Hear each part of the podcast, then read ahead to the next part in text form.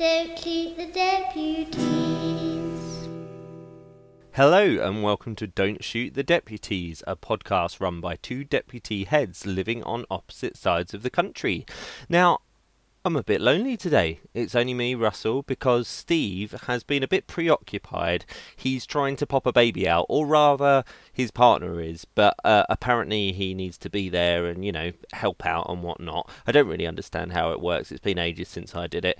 But I'm here on my own, and I'm here to share with you today uh, part two of a podcast on curriculum. So, in our last episode, Steve and I had a good chat all about curriculum and how we were approaching it in our schools and some of the things we were thinking about. But I was very lucky um, in the week at the end of term to uh, catch up with Clare Sealy on a very hot summer's day. Um, over the interweb and have a bit of a chat to her about curriculum and hear a bit more from her perspective about why curriculum's so important, why she's passionate about it, and why she's so passionate about a knowledge rich curriculum, and what do we really mean when we talk about a, a knowledge rich curriculum. So, uh, what you're about to hear is my interview with her. Um, it's quite long, but I hope you enjoy it and I hope you get something out of it. And uh, yeah, please send me your feedback. I'd love to love to hear from you. And hopefully, next time I'm on here speaking to you, I'll have my partner Steve back. Don't shoot the deputies. Okay, welcome Clare Sealy to our podcast, and thank you for joining us today on what I imagine is a pretty hot London day. It is fairly hot here, yes, 27 degrees, but a lot cooler than yesterday when it was 37 degrees. So thank the Lord for that. well, thanks for taking the time to join us on a hot day, but also your summer holiday now. It feels very odd to be talking education. I don't know about you, but I actually finished last Friday, so I'm in proper sort of mellow mode now. But um, have you had to go a few extra days? Yep, no, we only broke up on Wednesday, so we're only two days in. And I was in work yesterday mainly to be honest because school has aircon and it was 37 degrees so i thought hmm, i'm going to go and work in school and do lots of admin stuff I can't blame you for that. um, brilliant. Well, thank you for being here. And, you know, it'd be nice just to start, Clare. This is part two on uh, a little discussion around curriculum, but it'd be great just at the beginning for you to tell us just a little bit about who you are and what your role is. right well my name is clare sealy and until two days ago although strictly speaking until august the 31st yes. I, I was a head teacher of St Matthias Primary School in Tower Hamlets in the east of London, and I've been a head teacher there for 22 years. Wow, I didn't realise it was that long. Yeah, really long time. And before that, I was a class teacher there, so I've actually been there for 28 years. So, and I'm 56 now, so half my life so far has been at one school, and 22 of those as head, so a really long time. And I've what's tempted me away from there um, is a chance of a fabulous post in on the island of Guernsey, one of the Channel Islands, and I'm moving there really soon and taking up a new post as head of curriculum and standards in their education department. That's really exciting. So it's quite a big change after that many years in, in that one school. It is a big change, yes, because I mean Mm. it's not just obviously a different role, but you know the community it serves is very different. You know, I'm used to working in an inner city, you know, in London, in the middle of the inner city, in a very deprived cohort with lots Mm. of uh, students who are EAL, um, predominantly Bangladeshi Muslim, um, to Guernsey, which is it has its own challenges, um, but is very different. Yeah, well, that's really, really exciting. And can you tell us a bit about kind of, uh, I suppose, over the last year or so, in particular, why, um, you know, you've you've become quite well known in in the world of education. How did that come about? Because you became TES Person of the Year, which I know you don't like to make a big deal about, but um, you know, how did that all sort of occur for you? Well, right at the very beginning, it was probably in 2014 we had an Ofsted inspection. We've had Mhm. it one since, but there was a 2014 one. And at the time, I thought our school was really good. I thought it probably wasn't outstanding, but it was, you know, pretty near, like at the top of being good. Hmm. And uh, uh, anyway, so I said to the Ofsted inspector, yeah, we, we, I know you can only put it as good, but you know, we're pretty, pretty. If there was still very good, because in the olden days there used to be this grade very good. Yeah. I said, we, we would be very good, wouldn't we? And she went, nope, you'd be good. Ah. And I was like, oh, okay then. And she said, yeah, you know, you don't know what you don't know, and you don't know how much better you could be, which is fair enough, although Mm. not nice to hear. But um, No. and then he said, eh, what you really need uh, like I really suggest you go on Twitter because it's the. I mean, this is all off record. Obviously, there's not Mm. official Ofsted policy. No. Obviously, um, but I was really pleased you did that. I'm not complaining about that. It was really useful. But you said no, look, follow me, not because I'm great, because but just follow me and then see who I follow, and then you'll click on a blog, and then from there you'll click on another blog, and so on and so forth. And I literally did that, and it was a revelation. Mm. And my gosh, I just learnt so much so quickly Mm. because that's exactly what happens.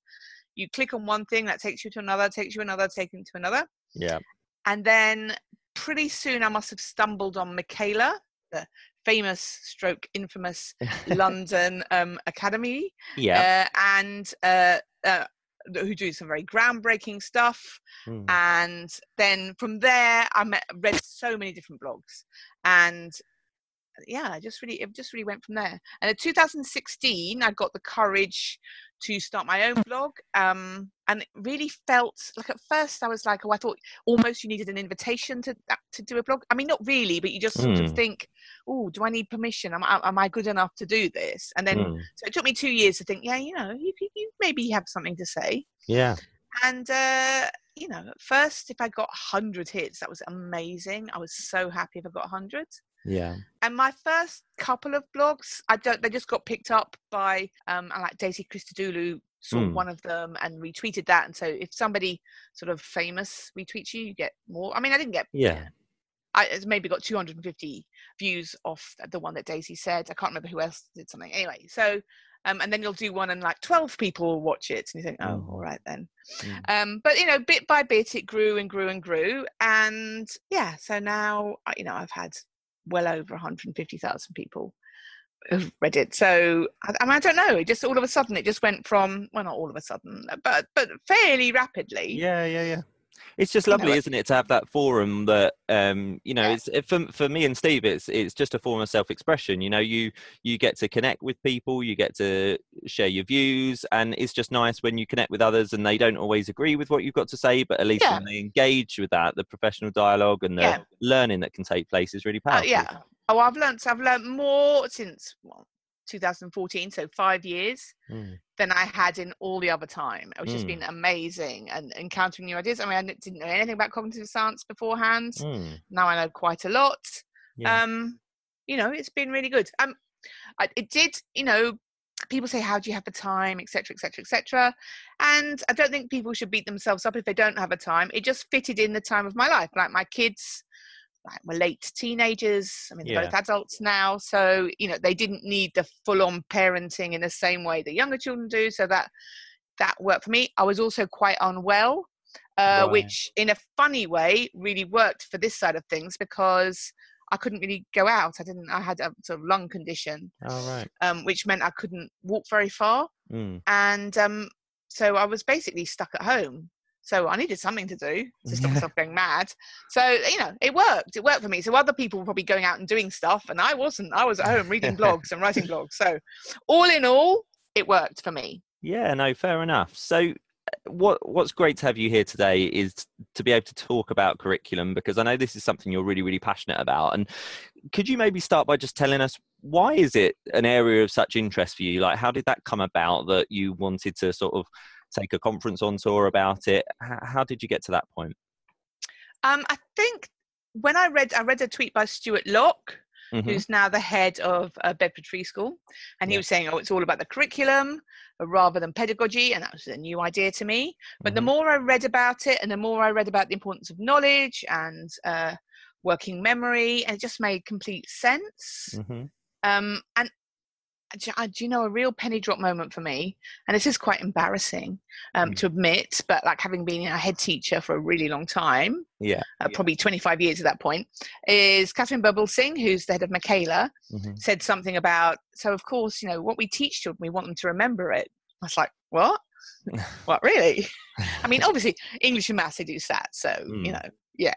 But, you know, if we teach them the ancient Egyptians, I mean, I, I suppose I just sort of thought, if they remember it, uh, that's that's a plus. I mean, that's nice. But I just, I, honestly, I, I, it just hadn't occurred to me that that was a priority. And that sounds Mm. so shocking, but it just seemed like, well, we do the ancient Egyptians. Mm. They may they hopefully find it interesting. They might learn something, and some of them might remember it, but it's not a priority. And then realizing that's insane. Mm. Why didn't I think they should? And then the more I read about it, the more I read about knowledge, the more I read about schema, the more I thought, yeah, this is really important. And not very many teachers know about this stuff yet. Yeah, when you say that, people would go, oh, I've been doing this for years. Well, good on you then if you have. Yeah. But you know, good for you. Excellent, fantastic. And I think But- there's a lot, a lot, a lot feeds into your viewpoint on curriculum and knowledge, isn't there, around your own education? Um, you know, because I think for a lot of people, um, sort of takes me on nicely to talking about knowledge-rich curricula with you, because uh, I think for a lot of people when they hear that, that there's a slight sort of gut reaction that's a little bit rooted in repulsion. Perhaps Yeah, if they've absolutely. had a, a, a very by rote kind of education, that's Yeah, yeah, the yeah. image that evokes when you start talking about something that's knowledge-rich.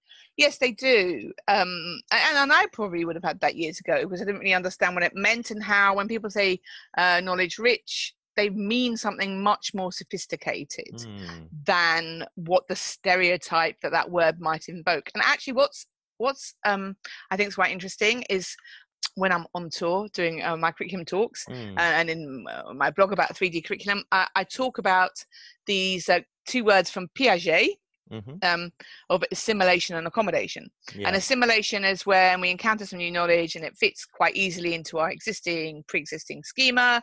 And so that's fine. But when sometimes we encounter knowledge that is in conflict with our sort of how we've organized our mental architecture, what we should do is re, you know, sort of dismantle our schema and put it together differently to accommodate this new fact uh, or new idea, new concept. Um, but we sort of resist that. But anyway, if you do do that it's accommodation, so I Mm. think that I mean, so I talk about that with kids, but actually I think it works with adults as well. Mm. That when we, if we hear the word knowledge, like we think, oh, that's a bad thing, that's rote learning, blah blah blah blah Mm. blah. But actually, what people are saying about it is way, way, way more sophisticated than that. So Mm. it's, it does really mean that we have to accommodate into our, our schema of learning, uh, of how people learn, this new understanding that is much more nuanced. I mean, it doesn't, I mean, that sort of cognitive sort of resistance doesn't just happen with people with knowledge. Um, you know, it can happen with all sorts of things. Of So, for example, um, to put one from sort of the other point of view, if you like. So, when early years people use the word play, people who aren't early years people might go, "Oh, play. That just means sort of playtime, running around, and waste of time, sort of Mm. thing." That's not very letting off steam. It's not very educational. When actually, what early years people mean by play is a, a hugely more nuanced yeah. and more complicated and sophisticated than that. So, I mean, I'm not saying it's not one particular party does this, like resist taking on a concept and being challenged. Like we Mm. all do it as a human tendency. Of But, course, yeah. you know, if you want to learn, you need to be open to having your misconceptions uh, challenged. So let's imagine then, Clare, we've got some people listening who are uh, they're willing to um, assimilate now. They're they're they're open-minded. they're- accommodate, you mean? Uh, uh, not accommodate. Sorry, sorry. Accommodate, yeah. yeah. Assimilate's fine as well, but accommodate is when you have to challenge your your Sorry, pre-existing accom- viewpoint. Accommodate. So they've got a Yeah. prototype in their head of what uh, knowledge means, and we're about to get them to uh, yeah adjust that schema slightly.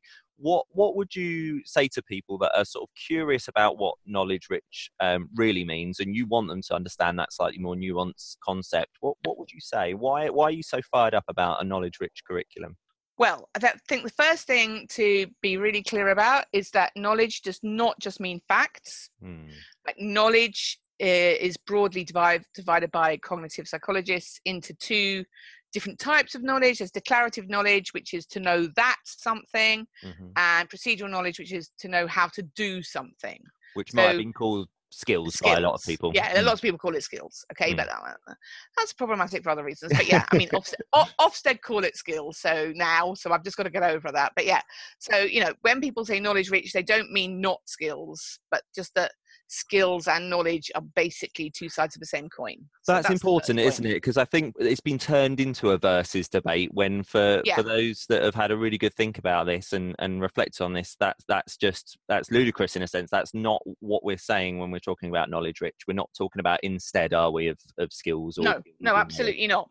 But what it is saying is that in order to do the skills or the procedural knowledge, that you can't really do the procedural knowledge, the skills side of things, Mm.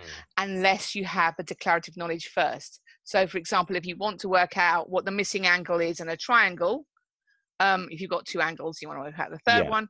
You need to know that in order to work out that that angle, I need to well, first of all, I need to know what a triangle is, Mm. um, and then I need to know that you know the angles of a triangle add to 360, and if I sum the other two angles and then subtract that from 360, uh, 180. Did I say 360? Oh my god. Anyway, whatever. um, uh, yeah, you know, you need to have the required declarative knowledge in order to be able to use the, the procedural knowledge. And a right, yeah. metaphor I use for this um, in my talks, which is hilarious considering how little I know about football, but I use the metaphor of, you know, a striker needs somebody to assist them to feed Mm. them the ball in order to strike. Mm. Um, and it's like our declarative knowledge, the stuff that we just know that, Yeah. sits there waiting to be of service. It can't do anything by itself. It doesn't do anything. But when we want to do something, we need it there.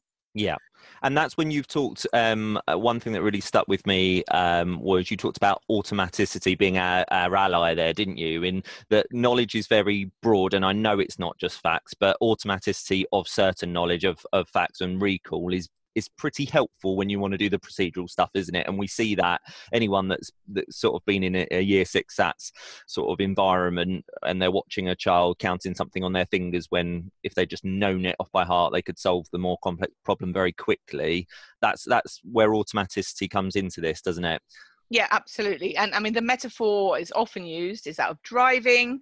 And, you know, when you're learning to drive, all your mental energy is like trying to change the gears. Mm, I, mean, I remember that so well. Like the instructor going, you might want to change down now or change. No, you might want to change up now. And you're thinking, no, I'm not going to change up because I can see I've got to stop in 100 Yeah. yards. And then I have Yeah. to change down. And oh, it's too difficult. Like just changing gears yeah is really hard, let alone steering the car and checking the traffic and all that sort of stuff, which is why we have dual control when you're learning to drive because all your working memory is is concentrated on, on a very few things. You can't do it all at once. Mm, A year later, you're not even conscious you're driving really, mm, and you can mm. listen to the radio, have a chat with your friends, and concentrate fully on the road.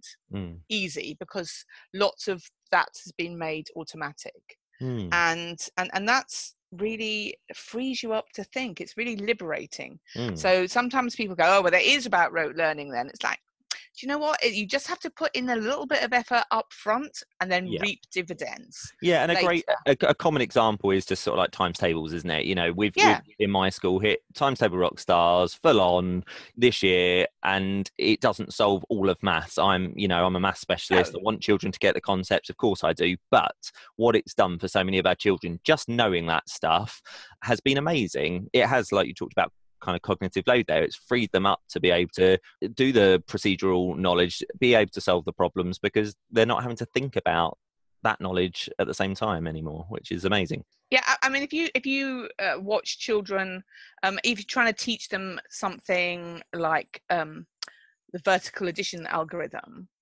and you know and how important that is and how the columns are so vital and really hope them to understand why things are going different columns and how you know, if it's six is in one column it's a different value if it's a different column and all that stuff. The children who've got their number bonds so number bonds even more important than tables i'd say.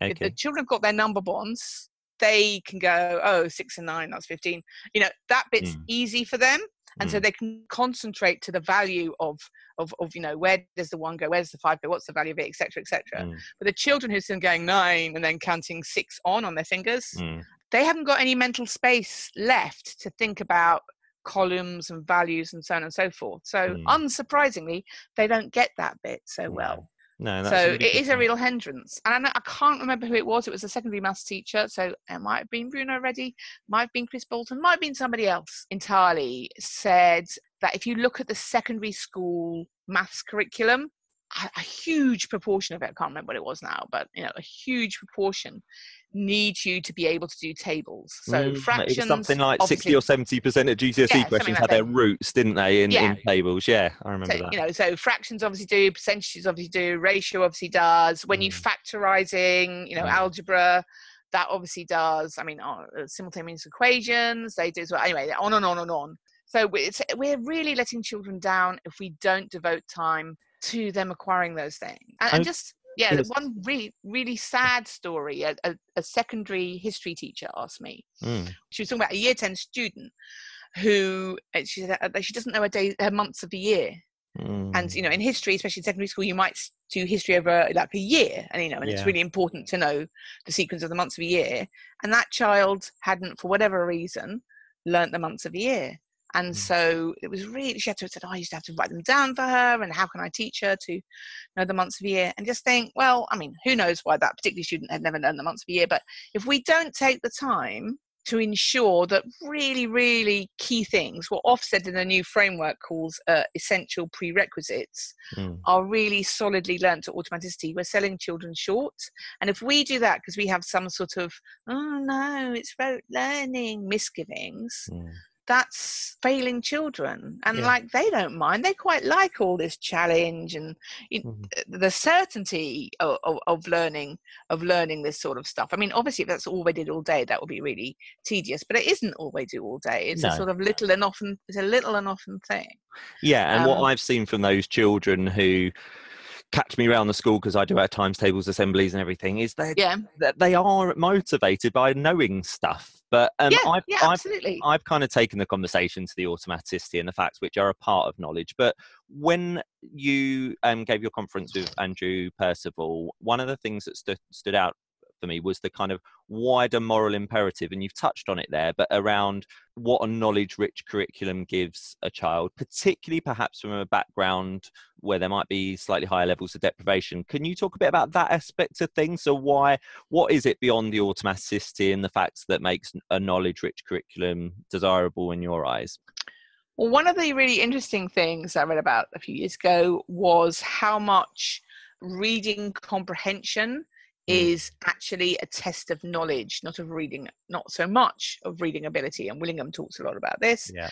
And once you can decode really fluently and you've got you know a large orthographic store of words you just know by sight, once that's in place, what will get in the way of you being able to comprehend a text is whether or not you have the requisite knowledge behind it to understand it. Mm. And the classic experiments that Willingham talks about was one where they, it was in America with some American high school students, know, probably about year eight, and they did gave them a, a, a test just of general reading ability, not comprehension, so they could find who you know who could actually lift the words off the pages. So and like who the higher readers and the lower readers, and then they gave them a comprehension test about baseball yeah. and but before that they'd asked uh, the students to say you know how interested they were in baseball how much they knew about them so they knew that these so you know they had some students who were really knowledgeable about baseball Mm. and some who were just like ordinary like most american children will know a bit about it in the same way that we know a bit about cricket so they did that so that so they did the test and as you'd expect the children who scored highest were the children who were high ability readers but also had high knowledge of baseball. Mm. You'd expect that. And that's not. Can I just clear something up? Because I was Yeah. talking to someone about that the other day, and they were saying, "Oh, Yeah. actually, I think sometimes not like prior knowledge about the topic can get in their way because the children just guess the answers because they think they know." But you're not necessarily saying that, are you? Is it more about just the feeling that they can access the material? Is is, Yeah, is it partly just a confidence thing? Do you think? Yeah, well, it just makes sense to them, and they don't have to. Uh, They're not having to make massive guesses about what was what was what it's all about. So the, the, the next group down after Mm. the people who were you know good at reading and knew lots about baseball was the kids who knew a lot about baseball but were poorer readers, Mm. and they did much much better than the good readers Who knew nothing? who about knew baseball. yeah who knew nothing uh, very little about baseball and Yeah. obviously the group that did least well were the poor readers who knew nothing about baseball Yeah. who we should expect but the the interesting bit is that is the two groups that were you know the poor readers who or poorer readers Mm. who knew a lot about baseball did way much better Mm. than the good readers who knew not very much Yeah, and that's why sort of the STA always has this challenge each year in, in the year six reading comprehension, don't they? Of trying to come up with a, a, a content that is relevant for all children, which was yeah I- I always think of caving, which I think was 2011. oh my god that was our nemesis I was based in Kent at the time, and, and for, for the group of children I was teaching, uh, there was just sort of a, a visible drop of faces as they opened and looked. I Yeah. think we had one child in the class that had been caving before in the past, and immediately a smile came on his face. And there was that. It, it's not always about the that they're going to be able to guess the answers. It's just that. Oh, this is interesting to me, which matters a lot when you're ten, doesn't it? I, I remember that was uh, that was that was when writing was still assessed by Mm. test, It was, yeah. and uh, it was when obviously we had levels in in them days, in the Mhm. olden days. And I remember we were expecting to get about eighty five percent level fours. Mm, Um, it was a really small cohort, mm, but yeah, that was absolutely our nemesis that year because what happened was the whole caving thing made no sense to the Mm. kids whatsoever. mm. And we had two children. One of them we were pretty sure would get a four. The other one was a bit Mm. borderline-ish, but we know we sort of thought with a fair wind behind him he would get a four. Yeah. And they got they both got fours in their writing, hmm but done through a test. On their actual SATs paper for reading, they got N, like less than a level two Wow. because and that's not you know you can't write at a level four level and not be able to read unless you have That's some sort of? Mm. profound brain damage that's happened to you that's destroyed Mm, one part of your brain mm, that, mm. just is not possible Wow. um, but anyway that's what happened because the semantic field if you like Mhm. of what the text was about made no sense to them So, what about the thing about? Because I think you referred to a, a study of like sort of the French education system on the conference, didn't you? Around some, you know, th- their education system had moved. Was it in the nineties to a very sort of sort of free flowing skills um, curriculum with uh, uh, less of a focus on knowledge, and there was some data there around which kind of groups of children were most Yeah. affected, which I found fascinating. Yeah. it was E.D. Hirsch writes this in his book, and I think it I was either ninety, uh, sorry, eighty-seven or eighty-nine. I can't remember which year. Right. Anyway, they changed over from very traditional uh, French curriculum, very very knowledge heavy. Um, in, probably in quite a stereotypical way. Um, so they they they changed over to a more skills-based one Mm. and uh, they collected lots of data in France. And so when this was published, they had a 10 year trend. And what happened is all groups of uh, students declined. Mm. But what was really shocking was that the gradient of decline Mm. became more and more pronounced the the more deprived the children were so the children i mean they've got the language they use is um a little um strange when you translate it from the french but you know the the children of the intellectuals they they only declined a bit and then the sort of uh, the professional people Mm. their children declined a bit more and then the white collar workers whatever they call them Mm. anyway they declined a bit more and so on and so forth and then right down to the children of the, the unemployed and and they declined massively so it Mm. wasn't just that people did less well, the children did less well, but how less well you did massively increased the more deprived you were. and that really hit Becky and I on the conference quite hard because we do we're in a school not not ridiculously high levels but reasonably high levels of deprivation and we just thought actually for so many of our children and reflecting for myself as a parent if there's things that I don't think have perhaps been gone into in enough depth for my children I'll take them to the museum or we'll read a Hmm. book or we'll sit down and talk about it or I'll take them somewhere and um, and perhaps if you're from a, a background that doesn't necessarily enable you to do as much of that sort of stuff they're the children that are going to be hit the hardest by a, a kind of a knowledge poor curriculum, aren't they? Okay, yeah, absolutely. So, um, what's she called? Debra. Debra, you know her. I mean, Debra Kidd. Kids. She wrote something, yeah, about she was doing some stuff with some secondary school kids, and they were like, "Hey, let's imagine the city, the town of the future. What will be, what will be in your best town you could possibly think of?" Mm. and these kids from very deprived parts of the of the city were like, "Oh yeah, we'll have a Greggs and a nail parlor and a chicken and chip shop," because that's Mm. their frame of reference. Mm, mm, You know, that's what they think is the great high spots of their existence. mm. Now, I've nothing against Greggs nail parlors or chicken and chip shops, but you know, it would be nice to have the odds. you know, I know, museum, Museum or library, yeah. library, perhaps, you know, a, a spectacular building or some sort, um, a theatre, perhaps Mm.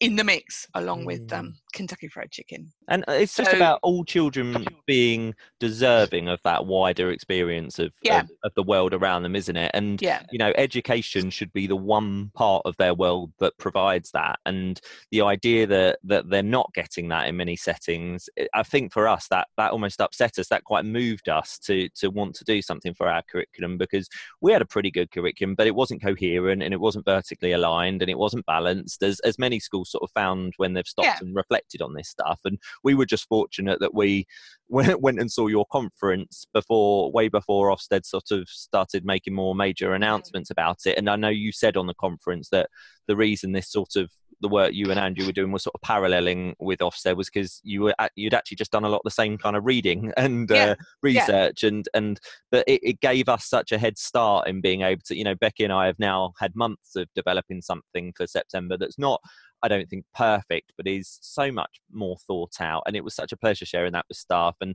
they were naturally anxious with that. But as time goes on, more and more staff are going to be able to be involved in the further development of it. But I just know it's going to give our children a better deal, and I feel really proud of that, and I feel really excited by that. And you know, what what are you finding? Uh, what are you kind of making of people's responses to the whole sort of Ofsted talk about um, curriculum? Well, I, I've, I've been very fortunate. I've been invited to speak all around the country, uh, to Mm. often to quite large groups of uh, senior leaders, uh, local authorities, whatever, or academy chains invite me.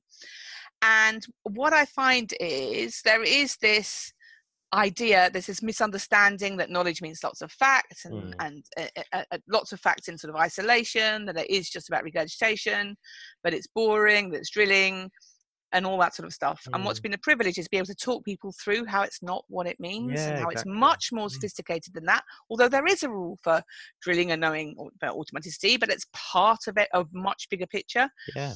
And I, it was, I was in, I think it was Liverpool just a month or so ago, and this teacher at the vote of thanks in the end said, "You know what? When I started."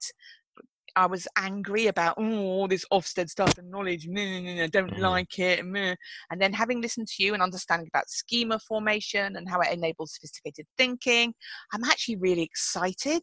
And I'm Mm. actually really excited by the challenge. And I actually want to rush back to school and Yeah. start writing my curriculum. And, it, and it's great. And thank you for demystifying it and Mm.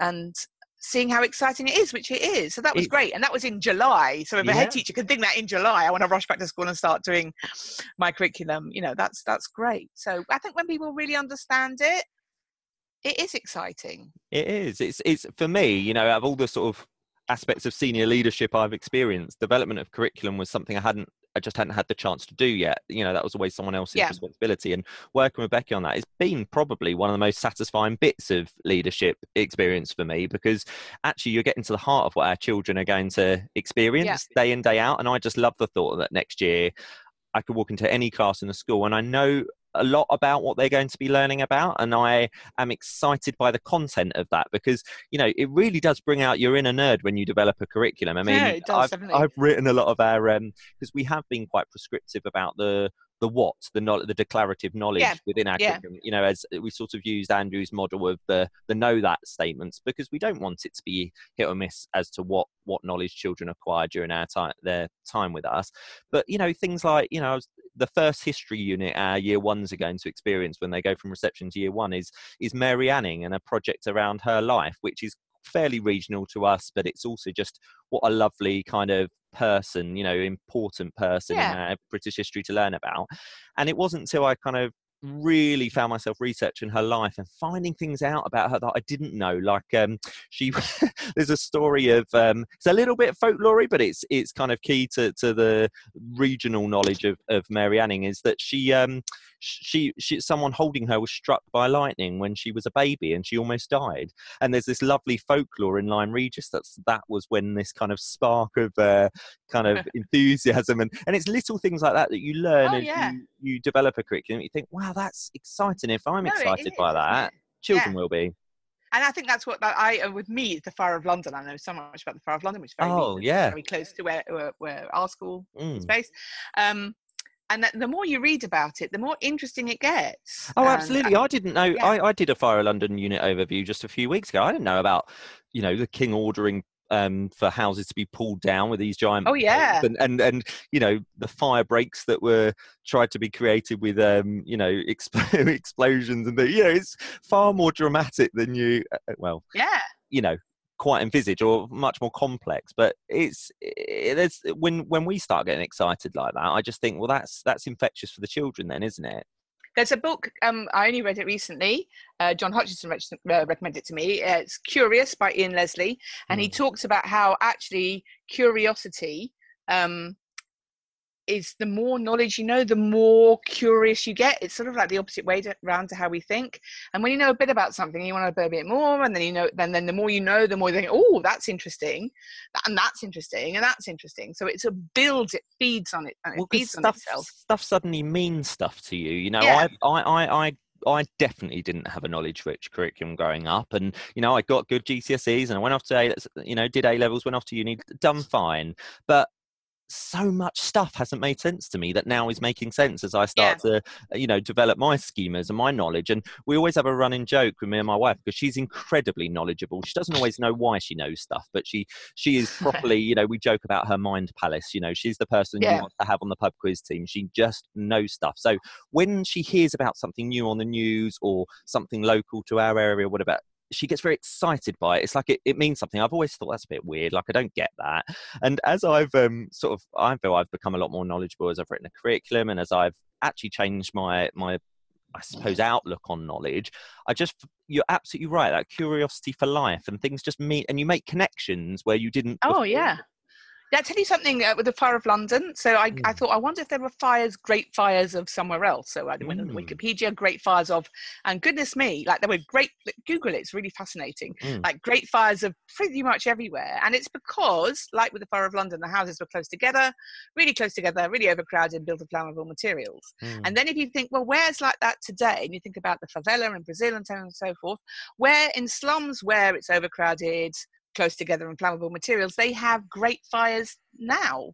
So, Mm. but I would have never, never made those connections if I Mm. hadn't really gone into the fire of London in more detail. So it is Mm. it, it you're, the more you know, the more those creative connections between different bits of knowledge um, can happen. and and and the irony there is people i think perhaps think when you start talking about subject disciplines because you know my uh, one of the things that you made really clear and i know you've written and talked a lot about your sort of 3d curriculum but it makes so much sense to me is the starting point we talked about it in part one of, of this podcast was that vertical progression of a subject Mhm. and then a vertical progression of another subject and then making the links where they're powerful but Yeah. somehow when you do that those cross curricular links suddenly mean so much more than they used to. Is there anything you want to say on that kind of those cross curricular links? Because i think people might think that subject specific disciplines knowledge rich means lots of things in isolation not meaning very much.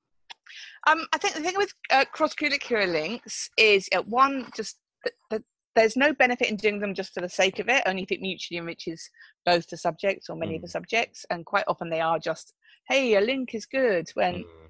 It's only good if it mutually enriches both subjects. yeah Uh, the second thing is links sometimes can be really rich and meaningful. Like uh, my classic example, if you're learning about World War II in history, of course, exploit the wonderful literature, uh, the children's literature yeah. about World War II. We there's so many really good books about Mhm. that. Of course, why wouldn't you do that? But also that links like these, what I call horizontal links, so between subjects, Mm. um, they don't have to take place at the same time necessarily. Mm, It mm, could be that you're going back to something they studied a term ago mm, um, and going, remember when we did this in, Mm. in, in, you know, remember we did rivers mm, uh, last term and we learnt about deltas and mouths and sources and so on and so forth. Well, now and we're doing ancient Egypt in history and they have a really important river, the River Nile, which we also studied. We remember it's got the delta, blah, blah, blah. So, you know, you, it, it's not, your links don't have to be everything this term is going to be linkified in some special, amazing way. and, and is that when you were starting to talk more about those almost diagonal links, which I really like because Yeah, they yeah. come up quite incidentally when you write a curriculum. It's, it's Yeah, yeah, wonderful. exactly. You know, you start going, oh, that's really nice. That picks up on that history unit they did Yeah. in year two, and and and. What I really love about that is I never, when I was class based, I never had a full understanding of the journey my pupils had taken before they got to me in those different subjects. Where I love now, and I know it will take time, but I love that our teachers will be able to go, I know when you, you know, a year four teacher, I know when you did this back in year one, you will have mentioned this historical person. Well, we're going to pick that back up now. You know, I love that. You know, as Yeah. teachers, that's really Yeah. empowering, isn't it? Yeah, and we've got um, now at the beginning of each curriculum thing, it tells you what they've learned before. I mean, not in exhaustive detail because No, we've done the same. It's so powerful, and uh, yeah. it, it's the ability to go. You know, uh, for example, you know, you've obviously in history you've got the British history as one strand that comes up every every year, or certainly does in our curriculum, and it's it's it's so lovely that on our overviews, which is just that knowledge content for that unit, that it starts with exactly what you're describing that that what was the previous British history, and and and just getting the teacher just to remind those children, do a little quick bit of retrieval around that. But I love that children are now going to see that it's really important that what you learned last year connects to what you're learning now. Yeah, no, definitely. So, is there anything, Clare, just to finish, that is worrying you, or what have been some of the kind of room 101 of curriculum conversations or statements or you know stuff people have been making? Is there anything that's freaked you out slightly? Uh, It's not about um, me wanting to find a space to publicly criticize people, but naturally, what happens when there's been a big change in the education system or a lot of conversations about something is scary stuff arises. Is, is what what's concerning you? Well, I haven't heard this directly from people, but I have on Twitter. Actually, I have heard from one person. Um, when I think some senior management teams just don't understand the stuff themselves, don't understand the rationale behind it, and just want to comply. That's all they're worried Mm. about: compliance, look good for Ofsted. Mm, Uh, and so they've done things like saying, "Oh, cultural capital is really important." So here you are, teachers, on your planning for every lesson, you must write how this links to cultural capital. That's not mm. how it's meant to work. They just that uh, they're not understanding it. They're just kicking responsibility down the road, as I said, and Mm. doesn't and and then an even worse one was um, there is something about um, um, preparing children for future employment, which Yeah. probably in primary schools we don't attend to that so much, Mm. but you know secondary schools do. And so one school told their teachers that every lesson had to have a link and ex- say how it linked to future employment. Crikey. And I know it's just insane. So this poor RE teacher trying to be good and compliant and do what she was told to do. So she's teaching RE. She's teaching the miracle of Cana, at Cana, where Jesus turns water into wine, and thinking, how on earth can I link to future employability skills? And then she went, oh, I know. I'll talk about the hospitality trade and what would you do if you ran out of wine? You know, as a good host. Oh. just- I mean, you can't. It's not. I'm not making fun of her. She's just no, trying to no, do no, no. She's doing what, what, she's, she's asked. told. Yeah. But it's nonsense. Yeah. So, and uh, yeah, um, just people not understanding why the changes have been made, not getting to Mm. grips with the research in, in any way, shape, or form, and trivializing it and just doing it as a compliance exercise. And do you think And- people that think like that, do you think that will always be there, or do you think that is a result of Ofsted of the past? Because I know there's a lot of positive changes in, in many people's view, but is is that a symptom of the past model? I think I think it is partly. I also have a theory which I have no evidence for, but let me Mm. spout on anyway. That um, I think lots and lots of teachers, when they were at school, were very good boys and girls, Mm, and they and they sort of carry that psychology into their adulthood and they want to be good and do the Mm. right thing they weren't Mm. naturally rebels i'm an Mm. exception to that i was yeah. I think I might be as well. Yeah. but you know they want to please people and do the right thing and if people say oh cultural capital oh i'll put that on a list and i'll tick Mm. that box Mm. Yeah, it's well-meaning. Yeah. yeah yeah of course uh, you know people aren't doing this because they're stupid Mm. they're doing it because they're scared i think or, or really eager to please Yeah, and there's there's there's Yeah. something in sort of um, leadership around the country just needing to have that courage of their convictions, isn't there? And I think that's something I've found really inspiring being on Twitter. Actually, is you know as Yeah. a relatively but um, young leader, um, it's been for me seeing people do the sort of things I've always wanted to and doing it well and successfully and getting the nod of approval from Ofsted is is is really um, you know reassuring and empowering and you know it, it sort of builds me up and makes me go yeah i can do it that way because i think all leaders at some point in their leadership journey have people say things to them that make them doubt whether you know the approach they want to take is you know perhaps a bit idealistic or you know you've got to play the game i have i've had said to me maybe three or four times in my career by various people never quite know what they've meant maybe because i'm a bit naive. Um, but luckily i'm in an environment now with a head teacher that's very morally kind of centered and we're, we're, we're being courageous and doing the things we want to even though the previous inspection was an ri and we're heading in the direction we want to.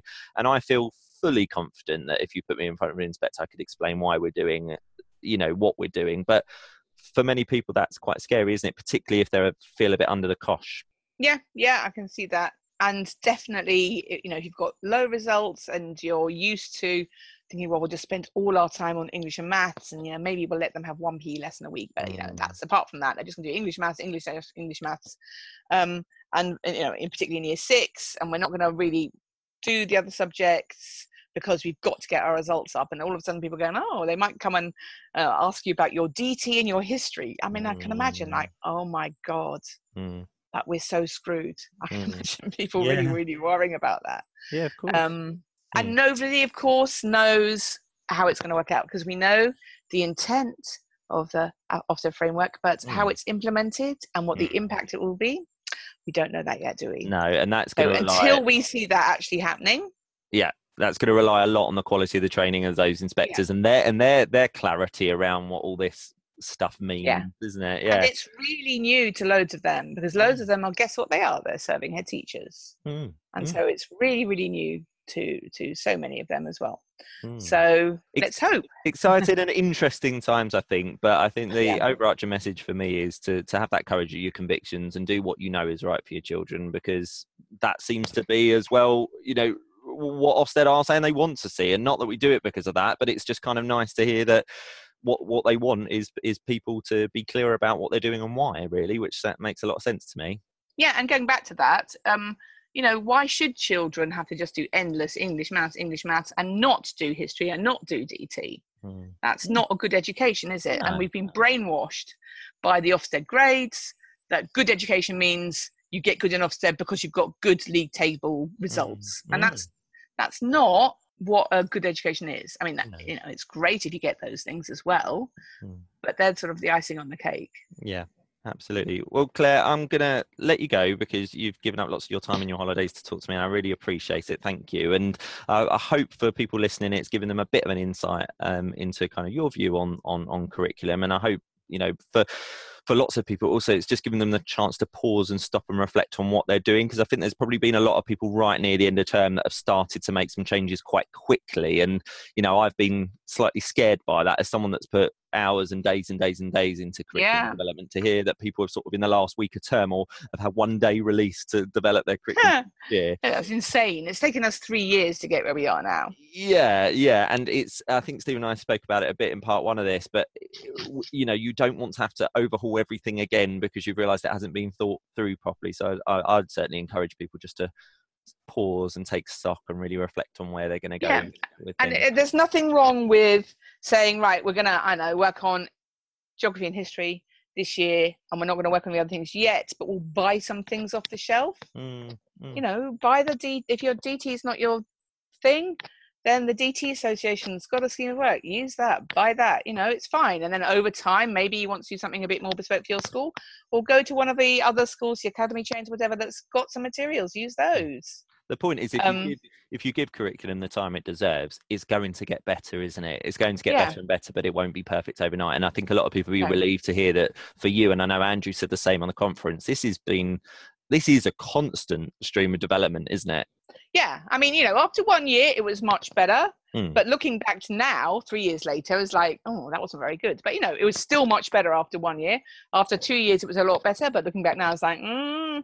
and now after three years, that now I'm pretty pleased with it. But I'm sure, I mean, I won't be there, but I'm sure the people who are there will be going, oh, we can still tweak that. That could be better. That unit wasn't quite good enough. Mm. It's a constant thing. It's constantly evolving, and that's how it should be. Absolutely. Well, we'll finish there, Clare. Thank you so Okay. much um, on this hot summer day for stopping and talking to us. That's okay, and have a great holiday. Thank you. Don't shoot the deputies.